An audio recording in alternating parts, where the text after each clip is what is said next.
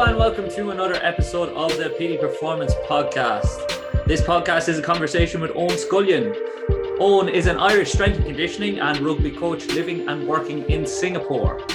He has previously worked with the Melbourne Rebels and the Irish Rugby League team and is currently head coach of Wanderers R F C in Singapore. We have a chat about rugby in Singapore, his upcoming charity run across the island, mental health and mindfulness techniques, and building the athlete-coach relationship. As always, I hope you enjoy it. And if you do enjoy it, remember to like it, share it, and send it.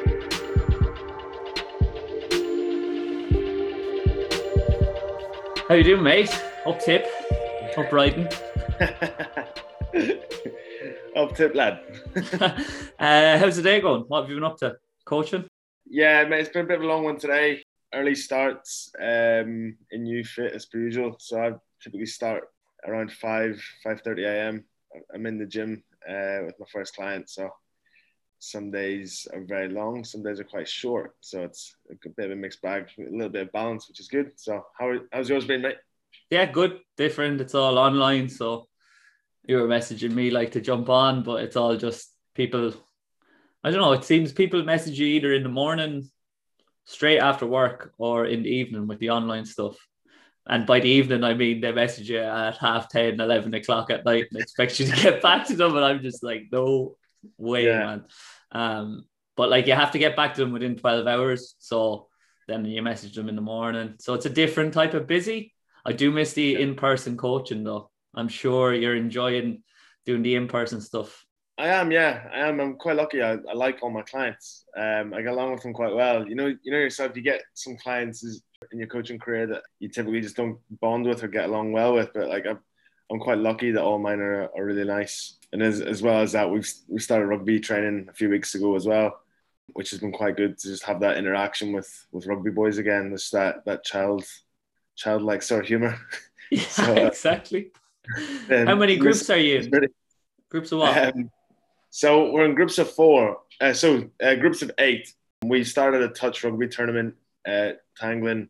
Actually, me, Robbo, and, and the other coaches um, were quite su- pleasantly surprised at the, the buy-in for it was. And we put the onus on like the likes of uh, Robbie Rhea, uh, Robbie Tregard, um, and a, a few other lads, Nick Huston, to really drive the you know, uptake of boys putting in teams for this. So we have two groups of... Uh, eight teams. So group A and group B, just like a bit of a round robin kind of thing, and the finals series starts next week. So it's uh, it's been fucking good, to be fair. So I'm really like we've actually re- recruited some players from other clubs now to play for us next season, which has been which has been quite um pleasing as well. So how yeah. competitive is it getting? It how is. narky how narky is Nick getting on the pitch? Yeah. Well, um mate, we we have um I don't know if you know D J. Uh, Paul Foden, he, he's been he's an actual touch footy ref, and he's been fucking he's been pulling the boys into line like whenever they're like back chatting or not getting back the yard setting. Um, and Nick bit so hard with uh, with D J reffing. It was actually good to see like some of the boys like temperament on the field as well, because uh, they've, they've not been on they've not been playing any competitive sport for so long. So it's actually been quite good to see boys having a bit of niggle and wanting to win. Yeah, it's been really good. Sometimes actually. It's the lads that bite so much. It's because they care so much. Big time. And, and like, you want those type of characters within your team, but at the same time, you want to try and reduce the amount of times that they're going to bite, because, you know, yourself, yeah. you, you played nine as well. And probably the same as myself, like I could bite and bite and bite. And eventually, once you overstep that mark, the ref just doesn't want to hear anything from you. Nah, yeah. Nick Huston is definitely not the worst though. Rob Tregard is Robbie T. Yeah. He's the he's the, uh, the worst for biting, mate. Um, yeah, no, it's been good, mate. The boys have, uh, yeah, I've been getting along with them quite well. They're excited just for a pre-season to start, really. So yeah, how realistic is it that there's going to be a season? Like, obviously, um, it's very difficult for you to to know, but you're you're preparing as if there will be. And when would you yeah. think that that would be? So, um. I'm doing my level two coaching with, with the Singapore rugby at the moment, and uh, there's a bit of chat about it. Start the preseason, maybe to start in September, mate. But that's still very provisional and early days to whether that's going to happen or not. But we're sort of preparing as if, you know, September is go time. We've spoken to a new um, S and C coach uh, to come on board. You maybe know of Annika. Yes, she followed me last week. Yeah, she's she's new to U FIT. Um, she's very new as an S and C coach. I think it's probably, um, she showed me some of her program and some of her ideas, and I think it's probably uh, a good place for her to learn and, and evolve as a coach and, and make some mistakes and learn from them. So initially, Tom Clark was going to keep doing that role, but he's he's a family man now, so he can't really commit the time. So um, Annika's decided to step up, and, and then I'll I'll also mentor, and her boyfriend Aaron will, uh, will obviously help her quite a bit too. Just um, just sort of steer her, just let her t- take control, and then just if she needs any sort of mentoring or advices, just give her it when it's there. So She's, I think she'll be very good. It's a great environment for her to have a head coach who's also a strength and conditioning coach, and a boyfriend that's a strength and conditioning coach as well. Yeah, so loads of people to bounce stuff off and ideas off and whatnot. Was Tom going to play, or is he going to play? Um, I'm kind of hopeful he will stick around. He's a good bloke, Tom. I've got a lot yeah. of time for Tom. Yeah, I'm, I'm hopeful we can keep people like him at the club, even if it, just as a supporter, mate. Just um, keep him and his family around the club. It's hopefully difficult, isn't it, though, to play and coach at the same time? It's hard to strike a balance. And even when I was doing the S and C for Wanderers, they were kind of at me to... Well, I was coming back from my A C L injury, and they were at me to come back and play. And I just knew that my stress level was so high, trying to get everything set up and having the sessions run well, that I could have given, I could have played and I could have S and C'd. But if I had done that, I would have been doing both at probably around a sixty percent level. Whereas what yeah. you want to do is whatever you're doing, give one hundred percent to it, rather yeah. than being a subpar player and a subpar um, coach. Well, it would have been a subpar player anyway, but even one hundred percent. But uh, do you know what I mean? You want to be one hundred percent yeah, in whichever you're doing. Give your all to that role that you uh, you undertake at the club, which is um, which is why I wanted an S and C. I don't want to do any S and C with this opportunity. I, I want to focus purely on the rugby. And it's a learning experience for me. I'm learning a lot on this level two course. The bloke at... Um, Singapore Rugby, Charlie Brown's done a great job with revamping that that whole course, and especially with all the video analysis stuff that's quite new to me. So yeah, looking forward to implementing a lot of it for next year. You sent me the defensive system, and I thought it was really, really good, really, really fine detailed. And yeah, I thought it was class. So you're obviously thriving a little bit within that role. Learn how to use um, Keynote on, uh, on my Mac. Yeah, yeah, yeah. Ages to work it out, mate, but uh, we got there in the end. I, I got a bit of help uh, with that, mate, just running some ideas with with a coach a lot more experienced than me, and just a, a few Zoom sessions with him, and uh, I was happy with it then. Just I, I know exactly how we're going to build towards implementing that, and uh, what our sessions sort of need to look like. That again, with that level two course, I'm learning different ways to approach like that game-based sort of learning as well, which is still quite new to me. Whenever I was playing, it was a lot of drills, and then you'd go into units, and uh, and then you'd come back for like team runs sort of stuff. It was not as structured as like re- relating everything back to a game format. It was just drills, drills, drills. And I guess it's a similar level to the level back in Ireland as well that I started playing at. So it was always just those drills, drills, drills. And then I guess when you move away from the actual rugby coaching and, and playing, you just do an S and C. You don't really take much notice of that game-based approach.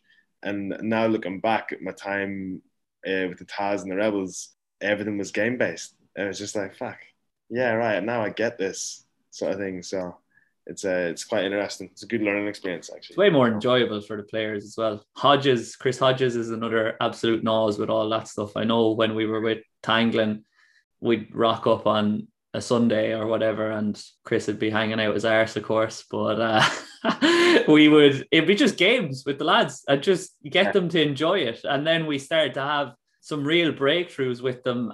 And the, the good thing is that they start to make the decisions themselves. They don't look to you for direction at all, which sometimes it's hard to relinquish that kind of power as a coach over to the players, but that's what you've got to do, especially at the youth level. And trans- if they can do it at a youth level, when they transition into the senior level, it's only going to benefit the team and benefit yeah. them. So like yeah, a lot of the stuff I do is game-based.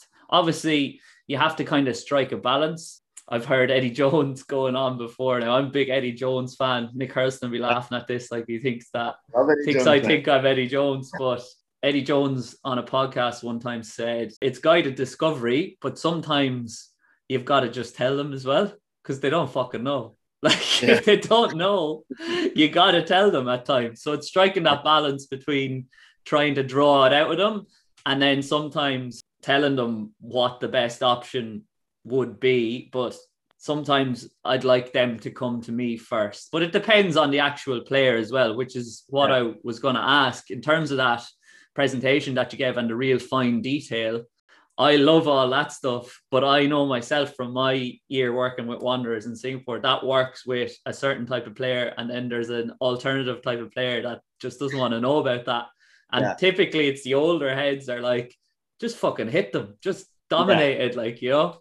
Um, yeah, absolutely. So, like, yeah, the likes of Tom be... and Nick Huston and all, and all the boys love direction and love what are we doing as a team and the why behind we're doing stuff. And then the likes of like the German and whatnot just want to run run through lads and work hard. And you need a yeah. balance of the boat, I suppose. Yeah, absolutely. Yeah, that's that's so true. I reckon if we get forty percent of the team bought into into that spreadsheet, into that P D F. Um, then I'll be laughing. So it it must be difficult though. I know you were doing a lot of theory with them because you couldn't do anything else. What have been your strategies around facilitating that learning with the lads? Because obviously it's hard to show them what's going to happen when there's fifteen lads on the field when they're only working in a group of four on four. Yeah. To be honest with you, Pete, it's, we, we've seen a lot of value in having the four v four and, and, and being able to profile different players, because it having such small-sided games puts a bit more of a magnifying glass on what players do. You know, are they defending space or def- defending a player? Like, how often they're doing this? Uh, you sort of pick up on certain trends because we've been doing it for so many weeks now. Uh, we're starting to see trends in how certain players play, as well as that you, you sort of see how many drop balls there are, what skills we really do need to like improve in different types of conditions. Like it was it was wet on Tuesday night. I've never seen so many fucking drop balls in my life. Two weeks ago it was it was a dry field and you know everything was spot on. So I think she's sort of picking up on those sort of things. But in terms of implementing our strategies for like what we want to do next year, I just think it's too early yet to even start having those conversations. Well, I've had some conversations with um, some of the boys, just purely around if they're staying or if they're going or if they're playing or not playing sort of thing. But with a little bit of like, here's what we're looking to do next season to sort of entice them into, into playing or, or just get them motivated to play.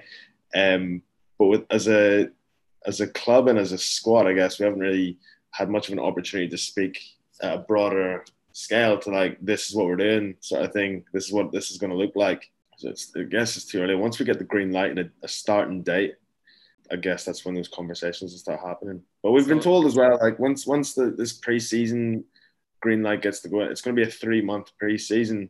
And like we've provisionally set out what we're wanting to do. I'm actually going to get David Wee in to help as well, just for the conditioning, like that that grappling sort of conditioning. Uh, we're hopefully going to go use his um, gym move to live um, and get the boys really well conditioned so that we can try and avoid... try and prevent injury as best as we can. Doesn't so, always um, work like that, doesn't it? Not? No. It's so, probably going to be more injuries. Boys will be putting on gloves when they yeah, get in there.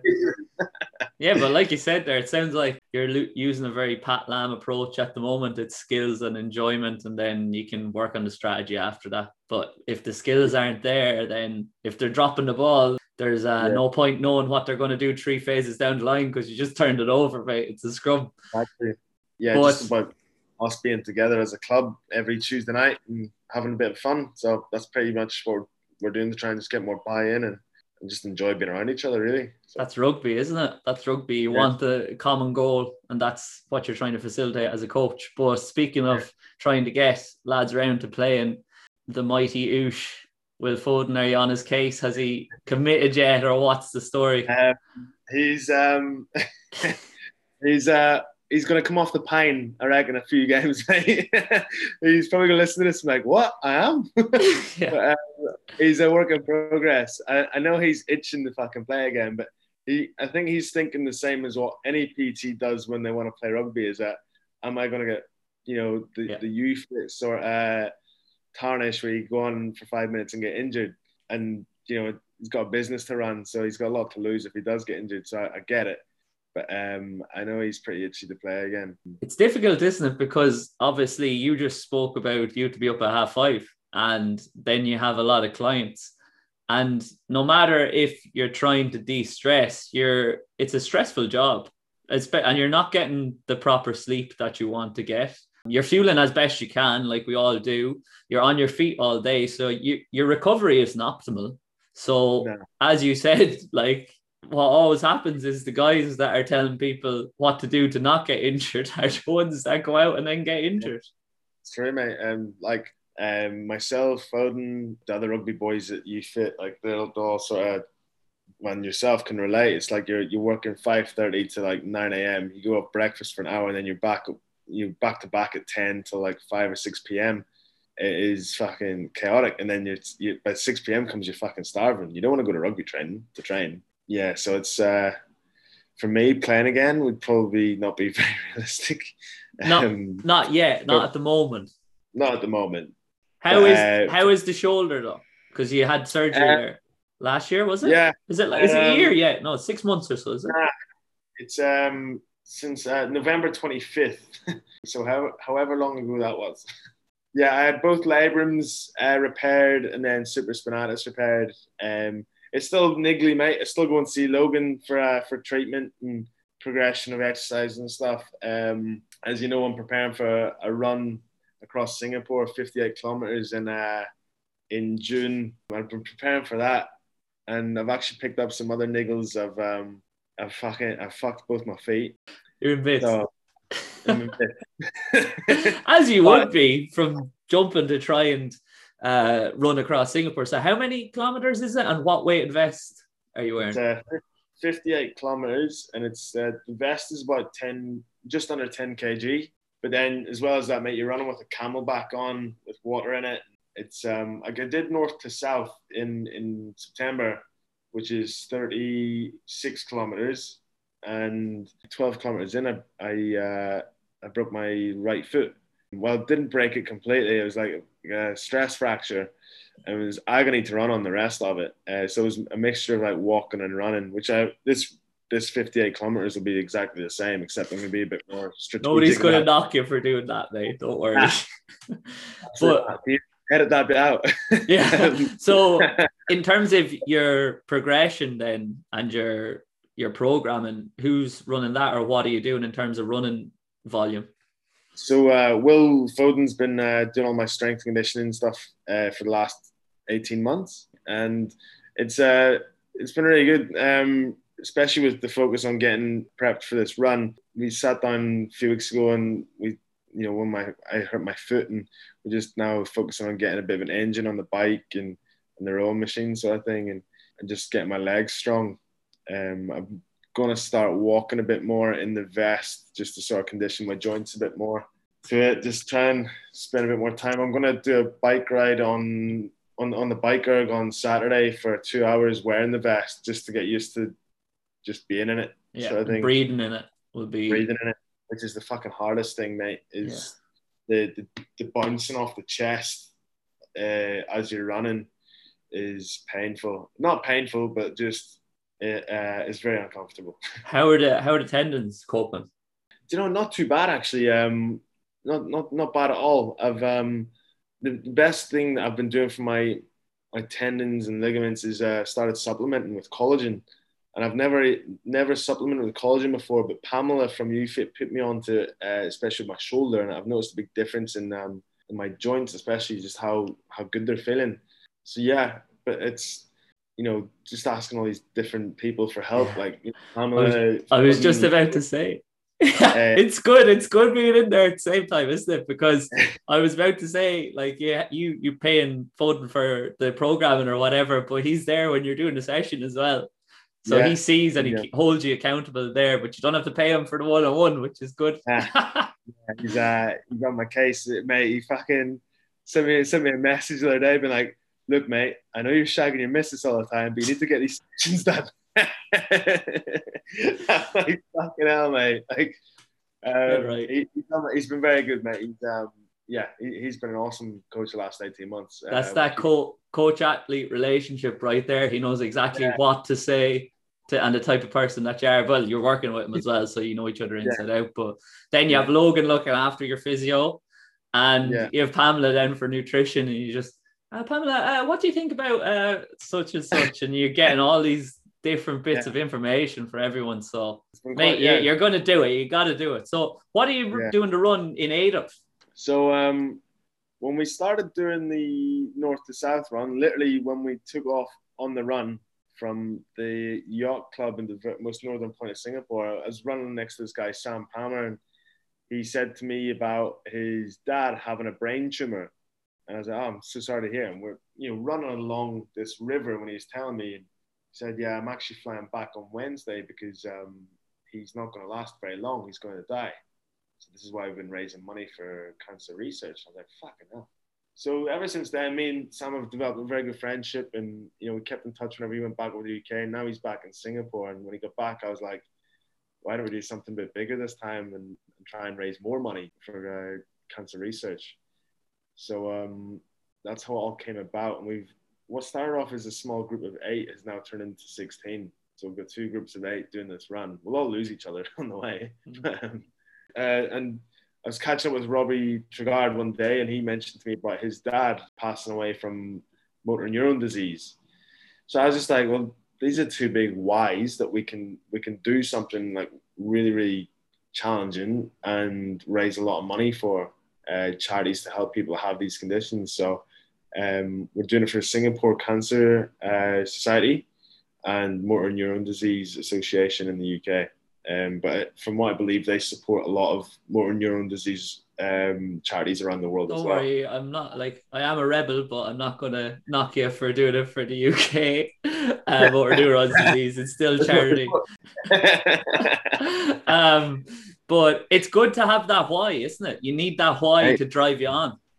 Absolutely, mate. Um, whenever we were on the run uh, north to south, when Sam said that to me, I was like, fuck, I have to finish this run now. Like, cause it's not about me anymore. It's about, it's about Sam's dad. So yeah, I think it's just um, trying to do our bit to help as well as challenge ourselves and, and do something great that when we grow up and have kids or whatever, we can tell them that we did this sort of thing. So personally, it's, It's probably a, more of a mental health thing, selfishly, is just to prove something to myself, just that I can do something that tough. Yeah, I, I look at Dylan, I look at Foden, not to compare myself, just that they, they inspire me to, like, I can get to that level sort of thing. So I just really want to, yeah, do something, take off, and just, and then it's next job kind of thing, just what's more challenging than that. So yeah, a bit of grit. Um, You're in the right environment for people that like punishing themselves and putting themselves through crazy amounts of torture for mental strength, aren't you? Yeah, mate. I mean, fucking Foden goes and gets beaten up by three or four times a week at B J J, and then uh, Dylan's a CrossFitter. So, I mean, yeah. But, um, yeah, it'd be good, mate. I'm really looking forward to it. It's, uh, well, I'm not looking forward to it. It's going to be probably the toughest thing I've ever done. But um, You'll smash crossed. it, mate. You'll smash it. Don't worry. Trust the process and you get there. You're in good hands and you're able to look after yourself. And as you said there, in terms of mental strength and mental health, seems like you're in a good place and a good frame of mind to go at something like that. So what we might follow on with is you've been an advocate for mental health, men's mental health specifically in the past. What sort of strategies are you using yourself to look after your own mental health? And then how are you implementing those strategies or different strategies with your clients and athletes? Um, yeah, to be honest with you, mate. Um, it's, Shagging uh, it's is very... one of them, you just said. Well, because I was saying, uh, I guess it's sort of cliche, mate, but uh, you know, talking about it is, uh, you know, when, you, when you're feeling like shit and feeling like, you know, every day is Groundhog Day, um, definitely helps. It's definitely helped me with uh, having the likes of Foden, Dylan, Uh, even my friends back in Melbourne to reach out to and just chat shit and just tell them what's going on sort of thing. Uh, my, my best mate back in Melbourne, uh, Maradona, Simo and Maradona, my, uh, not the Maradona. Um, uh, me and him catch up probably fortnightly properly on a FaceTime call just to just to chat about mental health, really. We've, well, Maradona started a mental health organisation back in Melbourne that I got really involved in, which is awesome. And he's still driving it and still pushing it. And he works like twenty different jobs just so he can fund this mental health organisation that he's very passionate about. But in terms of strategies, mate, um, talking about it definitely helps. Um, I've started writing down in a journal recently, which has been which has been very, very, I didn't realize, like, I, I've always sort of wrote down little notes here and there, but actually really going in depth and, and uh, elaborating on things has been quite helpful. And it's something so simple as well. It just feels like every day I can I can lift a weight off my shoulders. So, you know, someone looked at me the wrong way today, so I think the world's against me. Yeah, exactly. That's the way it goes.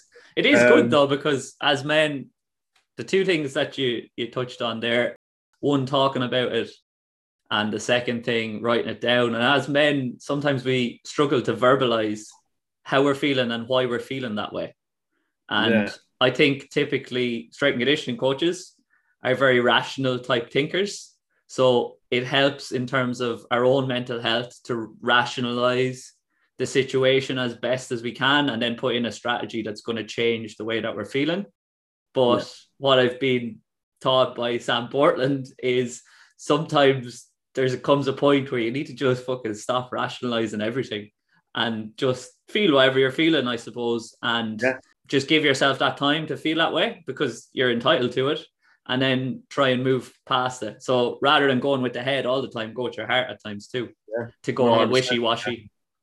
No, it's not. It's it's spot on, mate. And um, as I said, like reaching out to your friends or uh, just even talking about it to your friends. And I, I'm quite lucky. I've got quite a, a supportive partner. She's been really good with whenever I've come home and fuck, I've just taken my clients' problems that they've unloaded to me and sort of hanging. Yeah, she's been very, very good um, with talking to her about stuff as well. It's just, I think talking about it's so powerful, mate, and in, in helping uh, improve your, your mental health. Another thing, mate, for me is um, is actually listening to music and just zoning out, going for a walk, getting outside nature and just zoning out and just listening to music.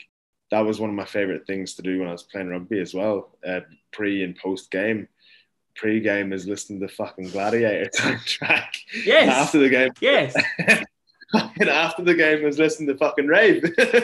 what What's the one? Uh, when he's in the field.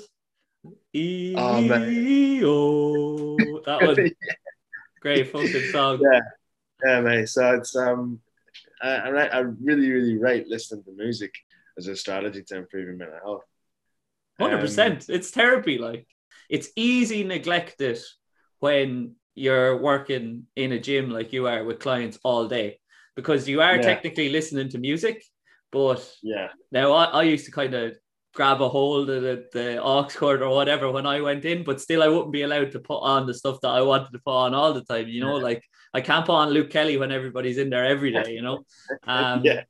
But yeah, I, same thing with me. I find uh, if I'm not listening to music every day, sometimes my mood will dip and I'm like, what am I doing differently? And just from something that small. So now I'm very process orientated, as you probably can guess. And I like one of my things on my to-do list is to listen to a new album or a new genre every day.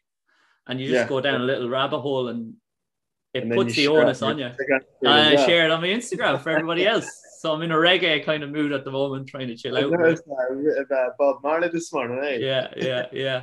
Um, just hopefully somebody will enjoy it as well, I guess. Um, absolutely, absolutely.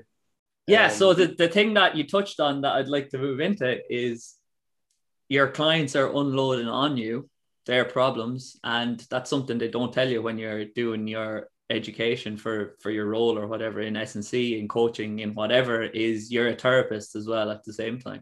Yeah, big time, mate. And like, it's not even just as a one-to-one P T. Like my time as a strength conditioning coach with uh, with teams in Australia, like players come to you because they they know, like, and trust you because you're writing the programs, you're communicating to them all the time. You, you're looking after their well-being, number one, as well.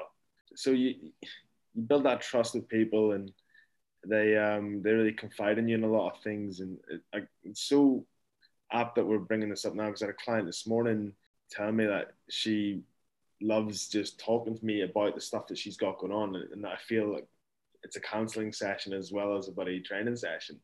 And I, I'm pretty good with it, mate. I got, I've, I, I used to take it home and, and, and really take on other people's problems. But now I've sort of gotten myself out of that to the point that it's like, um, yeah, I really do genuinely give a shit, and I'll send them a message to check in on them, sort of thing. But there's only so much I can do in that hour, and, you know, via a message as well. Um, and just that's just listen to them and just be there for them, and, uh, and really show that I do genu- genuinely care about them. But it is, I think the the trait that is most under sort of valued as a coach is to have that empathy for the, the person that you're coaching, and just, just empathy in general. I think it's so, something that's with the with the Instagram sort of guru and P Ts that are evolving now, it's it's something that's kind of lost. People are just sort of personal training to build a personal brand.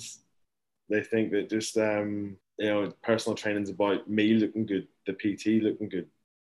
And it's like, you see it so frequently on the gram. People are not worried about what their client's doing so much. They're worried about the message that they're trying to portray themselves on a, on a social media post. But it um, sounds like think- you're really um, doing a good job of building that connection between your your athlete or client and the coach, because they are confiding in you. So that's one hundred percent uh, what being a coach is. Yeah, and that's something I think it's, um, I noticed on your questions about like advice I'd give to someone, that's probably just, if you're not empathetic, don't become a coach. Go do something, software engineer or something. But I think that the first and foremost thing you need to be as a personal trainer or a coach is, uh, is be empathetic, be genuinely caring about the person you're coaching. I love the relationships I've got with my clients. I go out and socialize with a lot of them. You know, I'm quite lucky that I, I feel like I'm coaching friends rather than just clients, you know? So it's um, it's been very, very good. That, I'm very, very lucky in that sense, because I know there's a lot of horror stories with, uh, yeah. with some of their coaches and things like that with, in terms of clientele. But um, but you got to go through that to get to the level that you're at too. And that's a testament to how good you are, that the clients that you build that connection with are the ones that you retain as well. So... Yeah. Um, I think then you end I've, up with all of them at the end after a while. Yeah, I think like I haven't had much of a turnover of clients really. Uh, the clients that I've lost have, um, and this is like not a brag or anything, but like the clients I've lost are just because they've left the country, or one's just wanted to move, uh, move to another gym. Other than that, I've I've kept everyone, which I was very very fortunate fortunate to say. And being as busy as I am, which is you're which you're is, not you're not bragging. Don't worry, you're not the worst bloke I know anyway. Don't worry. um but, but uh in terms of being that therapist, and as you said, as a coach, sometimes the problem is caring too much, whether that be in rugby or being with a general population client, and taking that home with you, and then you wear it and you you you're shattered. And then yeah. Unfortunately, if you do that, then the next day you go in, you're not going to give that them that one hundred percent care, that one hundred percent level of you. So something that I've had to do of late is sort myself out before I go sorting somebody else out. Yeah, one hundred percent, mate. And uh, you can't pour from an empty cup. So, yeah, definitely agree with that.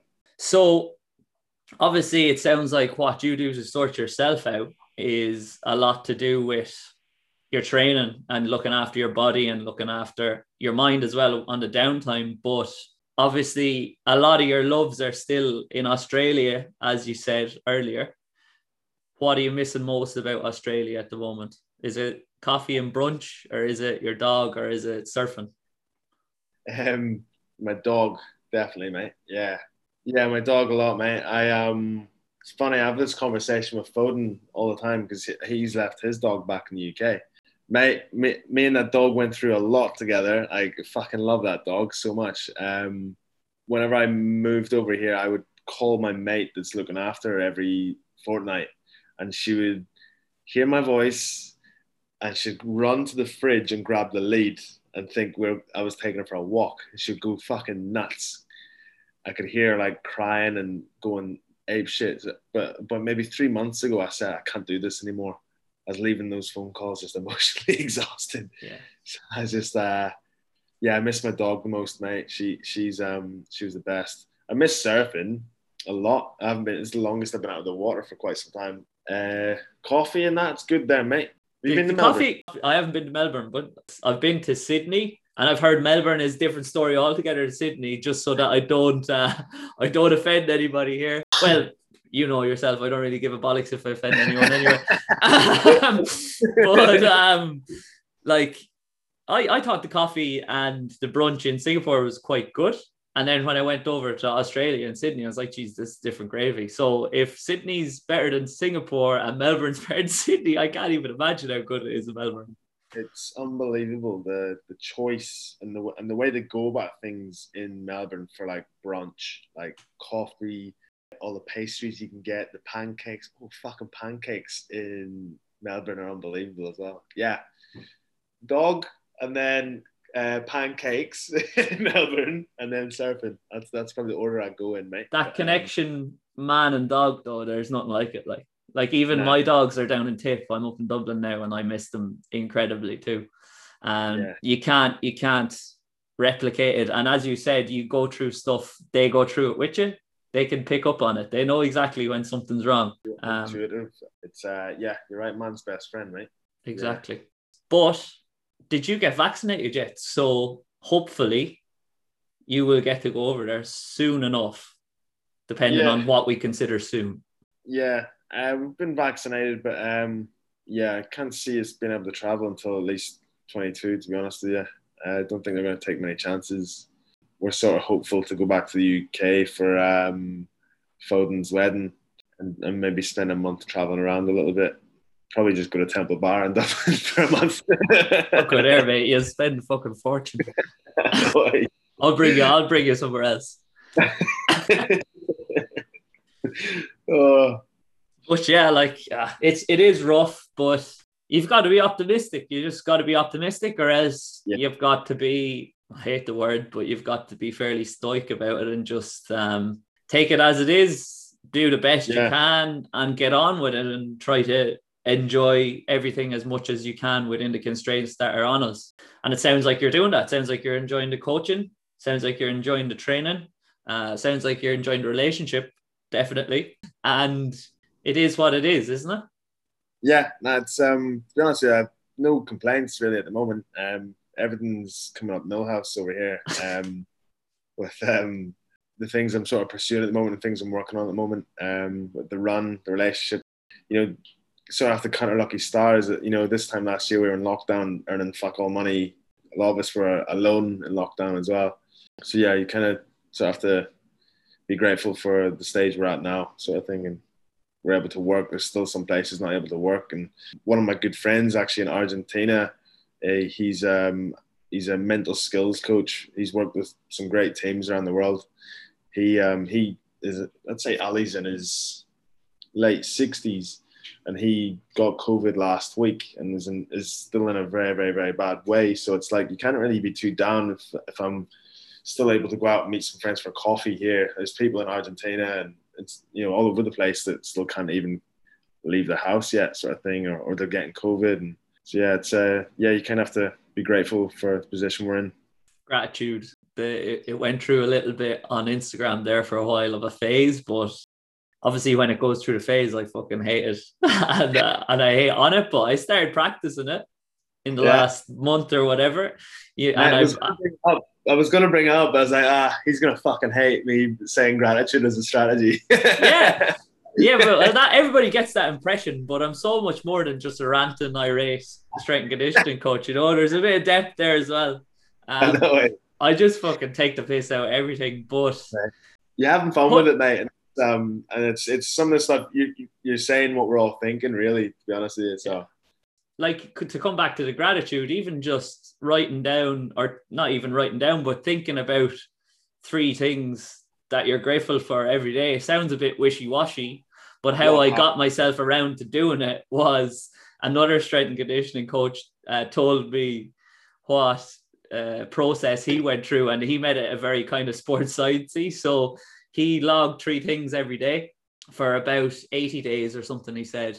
And then he made a graph of what kept coming up the most. And then whenever, so the top three, whenever he was feeling down, he went back to the graph. So that's like a little yeah. experiment in itself. And it's kind of... Is this bloke a virgin or what? Like, what? Is this bloke a virgin or something? He's a strength and conditioning coach.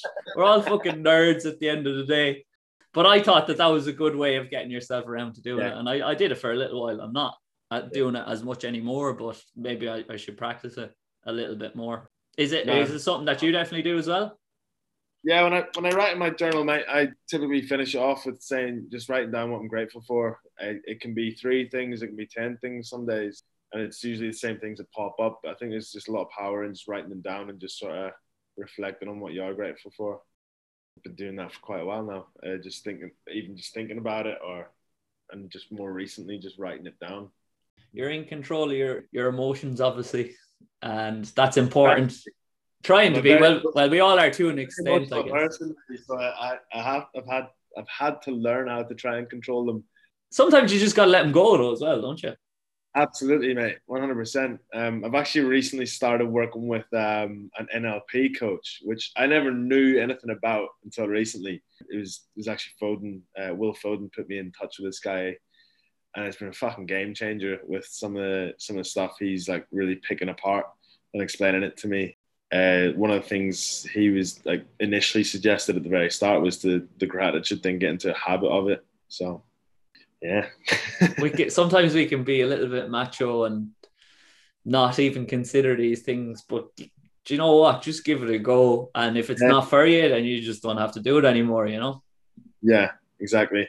I suppose we'll move on to the quickfire questions. If you're happy enough with what we've touched on so far, anything you'd like to touch on? I'm happy enough, mate. Um, this has been good chatting. But yeah, let's, let's crack on with these quick fire questions, eh? Sweet. Uh, so what's your proudest achievement to date? Proudest achievement to date? Probably that north to south run, mate. Because it was fucking tough. In the heat, in, in the vest, um, the cause that we ran for. Uh, I was very proud of that, yeah. That's a testament to your character then, that you just jumped it on. Um, for another little bit of progressive overload this side. Make it harder. You'll be running around the world in no time. Exactly, yeah. Uh, next one is favourite rugby player of all time.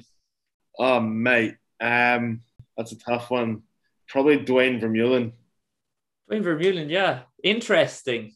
You'd like to yeah. play behind him if you were playing nine, I suppose, and he's playing eight. Um, yeah, mate, he's just, I actually met him before, just a, a lovely bloke, really. I think he's a very good role model, just plays the game hard and is just a, a big softy off it. Um, he plays the game harder than anyone, I think. Absolutely, mate. He's fucking savage and just he, he plays fair as well. So yeah, but he's one of those players that even professional rugby players, you can see them being like, ah, oh, fuck this. Like, yeah. yeah, pretty much.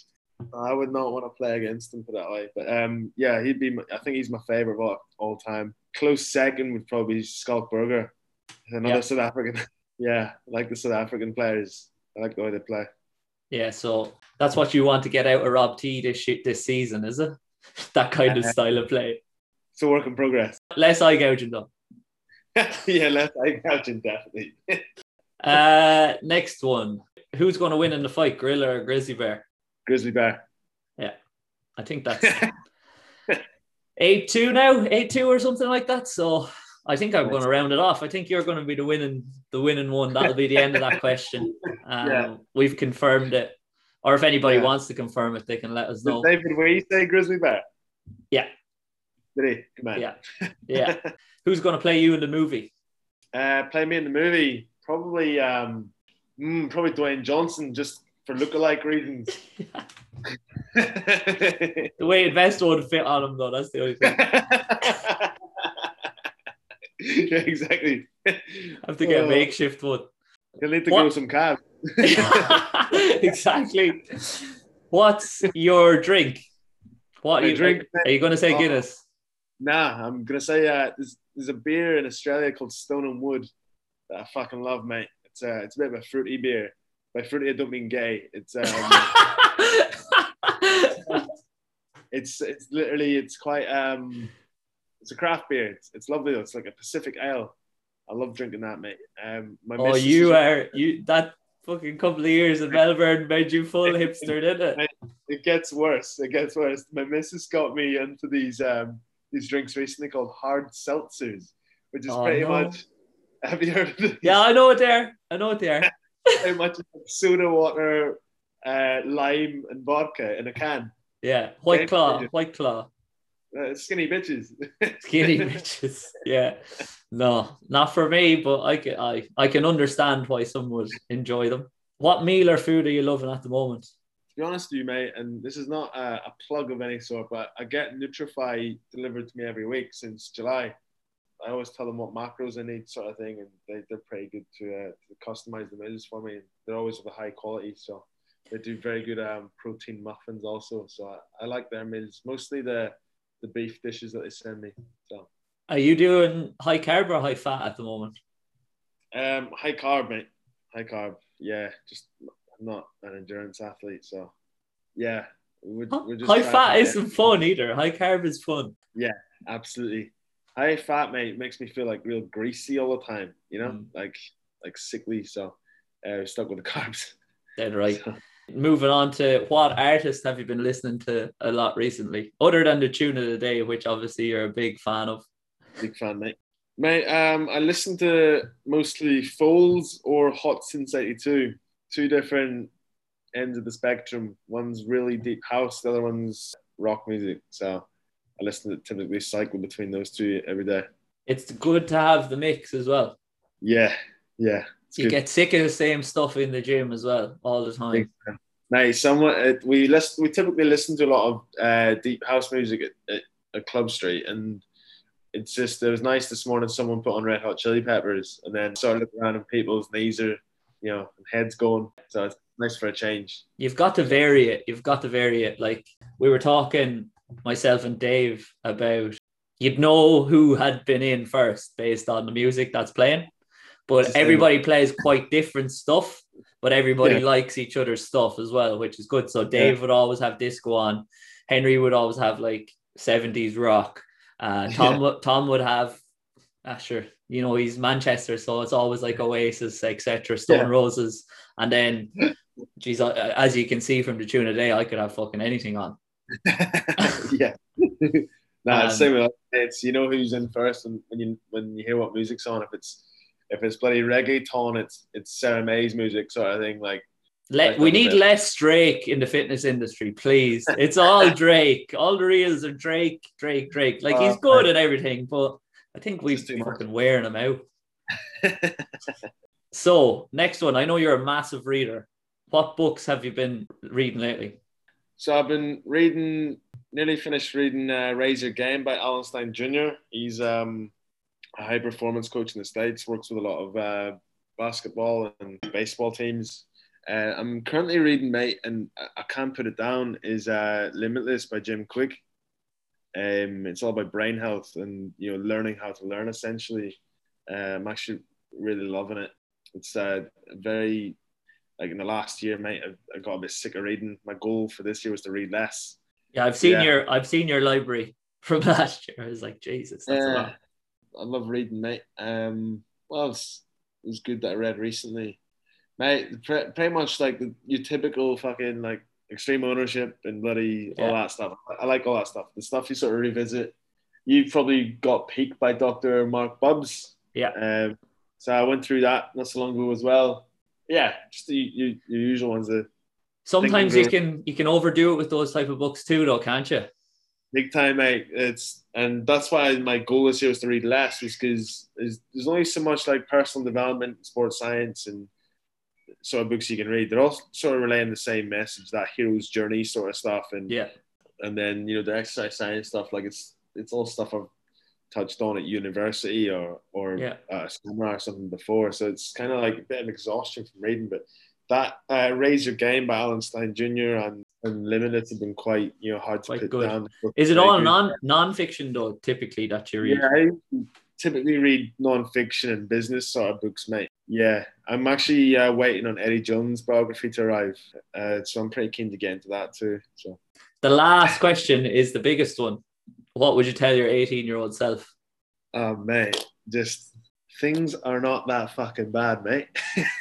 That's pretty much what I tell myself then. Uh, I was hard work back then, mate. I lived life with a bit of a chip in my shoulder. So, yeah, I'd probably just say to chill out a little bit. Well, I'm sure all the listeners will say that you're incredibly chilled out now. And uh, that was a great chat. Really, really enjoyed it. Thanks for coming on, yeah, man. Mate.